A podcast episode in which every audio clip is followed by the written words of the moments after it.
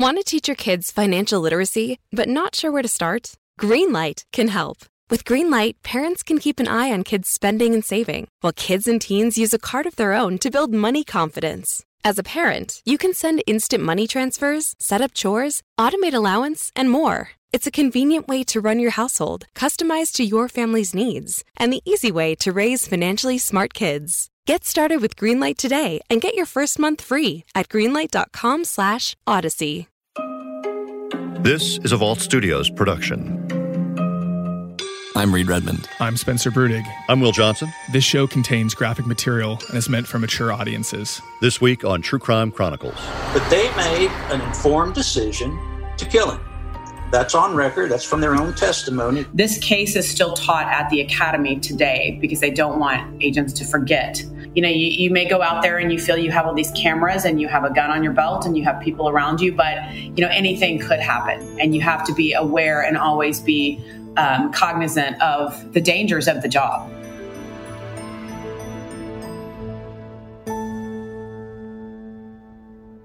August 2020. It's a somber and quiet scene. A line of dozens of uniformed officers and border agents standing shoulder to shoulder on the tarmac. They're there to honor and remember a colleague, a man who was abducted and killed decades earlier, just doing his job. All the federal agents from that area formed a line uh, when he got off the plane, and the pictures are very powerful. I mean, even the port director herself was out there. But these officers are also there at this specific moment in time to let it be known that they're watching and that they'd never forget.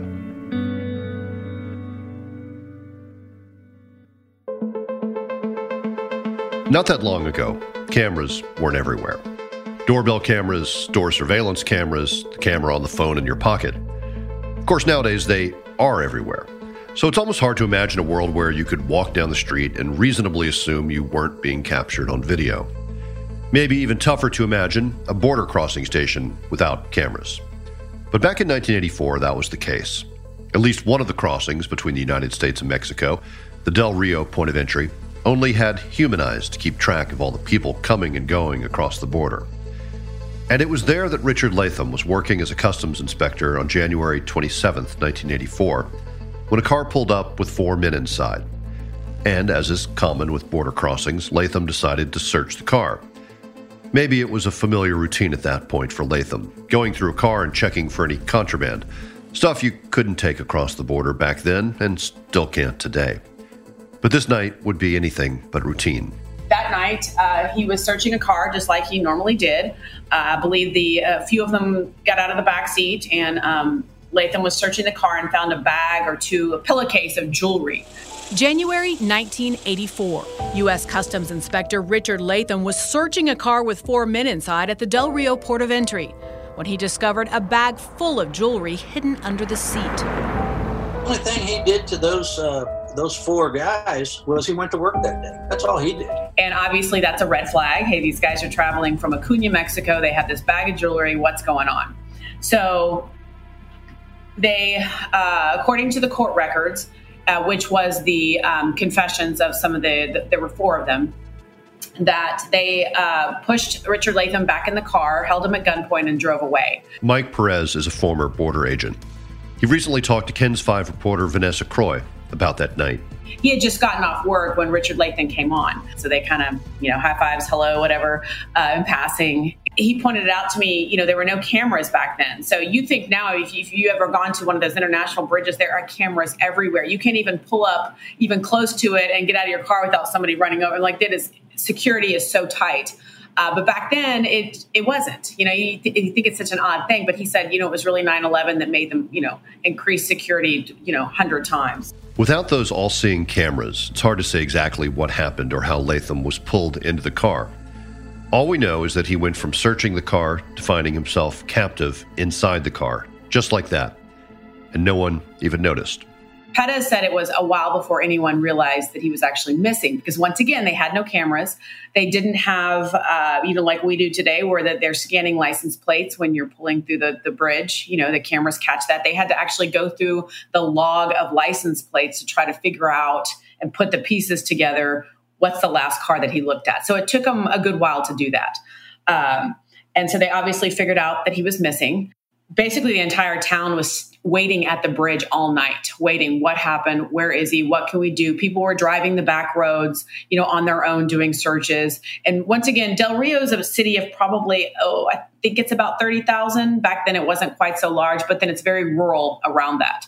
Uh, and so people were driving all over just trying to find him uh, because nobody knew what happened. What they didn't know is that latham had been pulled into the car with the jewelry thieves and he'd never be seen alive again where you know the search was going on, a big manhunt was trying to find what, what was going on. And then um, they did find his body the next morning. Um, it was off, there's a road that connects Del Rio and um, Eagle Pass. It's Highway 277. And they found his body somewhere along that highway. Richard Latham's body was found in a ditch off the highway. He was handcuffed and still wearing his uniform. He'd been shot twice in the back, and investigators still had no idea who was behind the murder. And um, the manhunt began. Like, who did this? As it turns out, it wouldn't take long for police to catch up with two of the four fugitives. They were passengers in a taxi cab, and the cab was pulled over. They were pulled over by a state trooper, and according to court records, one of them shot himself in the taxi cab, and the other one, um, they pulled him out, talked to him. He was pointing the fingers at everyone else. They figured out who it was, and because they had the bag of jewelry in the taxi. It must have been a shocking scene on the roadside that day a traffic stop, a suicide, an arrest. But investigators were piecing the story together. Four men from El Paso who had crossed the border into Mexico, robbed a jewelry store, traveled back into the country, abducting and then killing Richard Latham along the way. Eventually, the two remaining suspects turned themselves in, and the full story of Latham's murder was revealed. Uh, later, uh, the suspects told authorities um, what had happened um, that they pushed him in the car, held him at gunpoint. Uh, they tied him up with his own handcuffs and shot him with his, his gun, with Latham's gun. Um, and as Mike Pettis said, he probably heard them discussing how they were going to kill him because he spoke Spanish.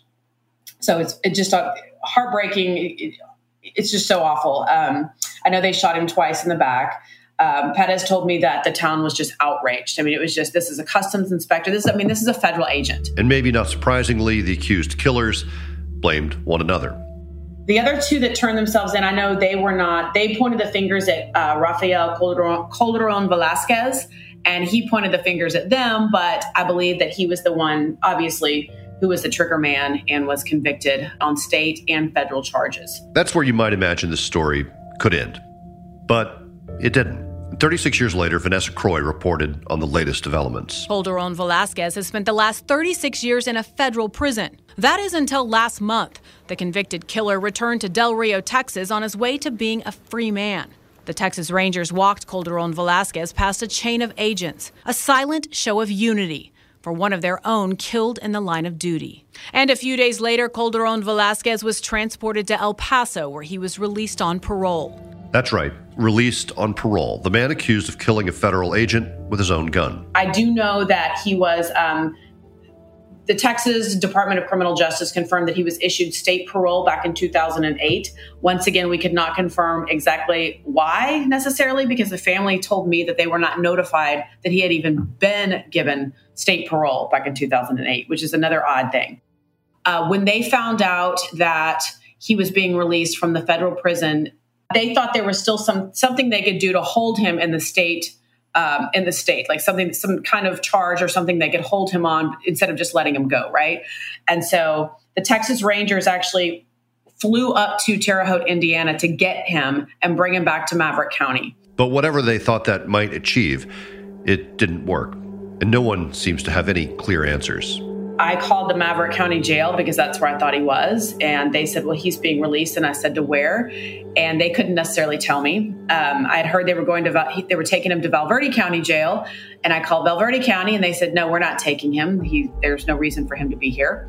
Um, and then we found out, I believe the next day or two days later, that he was in El Paso and he had been granted parole. A man convicted of killing a federal agent is free today. Rafael Calderon Velasquez was released from prison despite being given a life sentence. We reached out to the Federal Bureau of Prisons to see why he was released from federal custody, but weren't able to get an answer. something Latham's family wasn't able to get either. So, adding to the family's grief, they haven't really been given any answers. The- Del Rio native Sharon Ansick represents Latham's family. The Latham family is heartbroken. This release has reopened a decades old wound for them. Ansick said they weren't notified that the man who admitted to killing their father was even set to be released. His killer was supposed to spend his lifetime in prison, and Richard Latham didn't get that lifetime. He didn't get to walk his daughters down the aisle. He didn't get to rock his grandbabies to sleep. Rafael Calderon Velasquez took that away from him. They want for their father's legacy to be remembered, for his sacrifice to not have, not have been for nothing. Perez said the agency won't forget either. We're in the third generation now, and they're still doing everything they can uh, to keep his memory alive and to make sure justice is served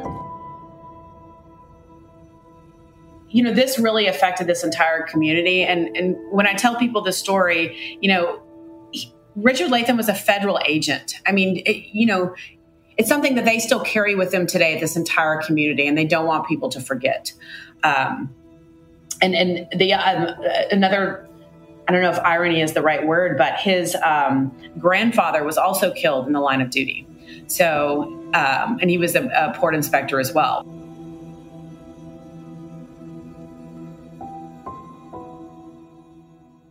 Ready to start talking to your kids about financial literacy? Meet Greenlight, the debit card and money app that teaches kids and teens how to earn, save, spend wisely, and invest with your guardrails in place. Parents can send instant money transfers, automate allowance, and more. Plus, keep an eye on spending with real time notifications. Join more than 6 million families building healthy financial habits together on Greenlight. Get your first month free at greenlight.com slash odyssey. That's greenlight.com slash odyssey. For True Crime Chronicles, I'm Will Johnson here with Reed Redmond and Spencer Brudig.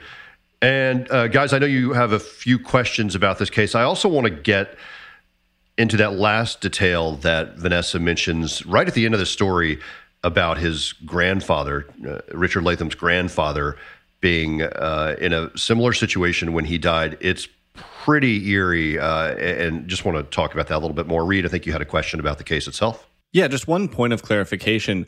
Were these men, when this happened, were they coming to the U.S. or were they returning to the U.S.? My understanding is they were in Texas. They went into Mexico, robbed this jewelry store, then were coming back home. That's that's the information I have on, on, on that question. And Will, can you tell us more about his grandfather in that story because it's it uh, like you said it is very eerily similar. And even when you look at pictures they look like each other and they had a similar ending correct? Yeah i mean so she mentions it at the very end and honestly i didn't even know about this until she mentioned that at the end of, of my interview with her. But uh, his grandfather and his name was james wallen. He was a 45 year old u.s customs inspector. He was shot in the chest as he investigated a suspicious vehicle parked near that same entry after closing the port of entry for the night. So, I mean, the the coincidence, if you want to call it that, is just it's uncanny. Apparently, uh, this suspicious vehicle was being loaded with rum that had been smuggled into the U.S. So, uh, I'm getting this from the U.S. Customs and Border Protection website. Two rum runners to the shooting when Inspector Wallen came upon them loading illegal liquor into the car. Wallen shot one of the smugglers and uh, shot him two times and discharged his pistol four times. Uh, he'd been with the, the United States Customs Service for just six months. So I, you know, I, I think just to have that in your family history, and then you know, for his grandson to die in a similar manner decades later is just wild and and incredibly sad for that family. You know, I'm sure in that area you have a lot of people who are part of the community who then work, you know, at Border Patrol and, and have jobs in that area. So I don't know. I was just sort of struck by that comment right at the end of the interview and, and how how important a detail that that is in this story in a way. Something else, Will, I wanted to ask you about. You got into how uh, Calderon Velasquez was recently released, that one of the other suspected killers, Jesus Ramirez, took his own life.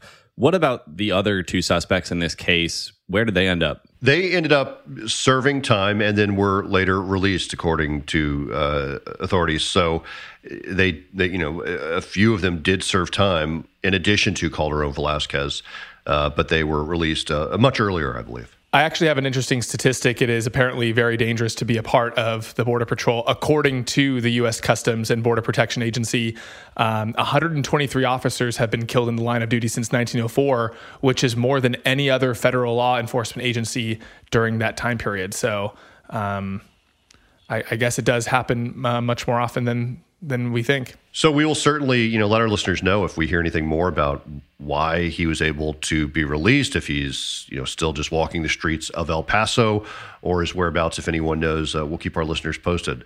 Uh, in the meantime, Reed, we have a new podcast we'd like to tell our listeners about. Yeah, we keep talking about it because we're really excited about it. It's called Strangeville. Uh, each episode tells a strange true crime adjacent true crime story uh, and the first episode came out last week, and the second episode comes out this week. All right. And Spencer, people can find us on the Facebook group, as always, I know. Yep. We have a Facebook group with uh, just over 6,000 members. It's called Inside the Crime Vault. We hope to see you in Inside the Crime Vault uh, to discuss this case and other cases like it with other like minded true crime fans. All right. And we'll be back next week with a new case and a new story.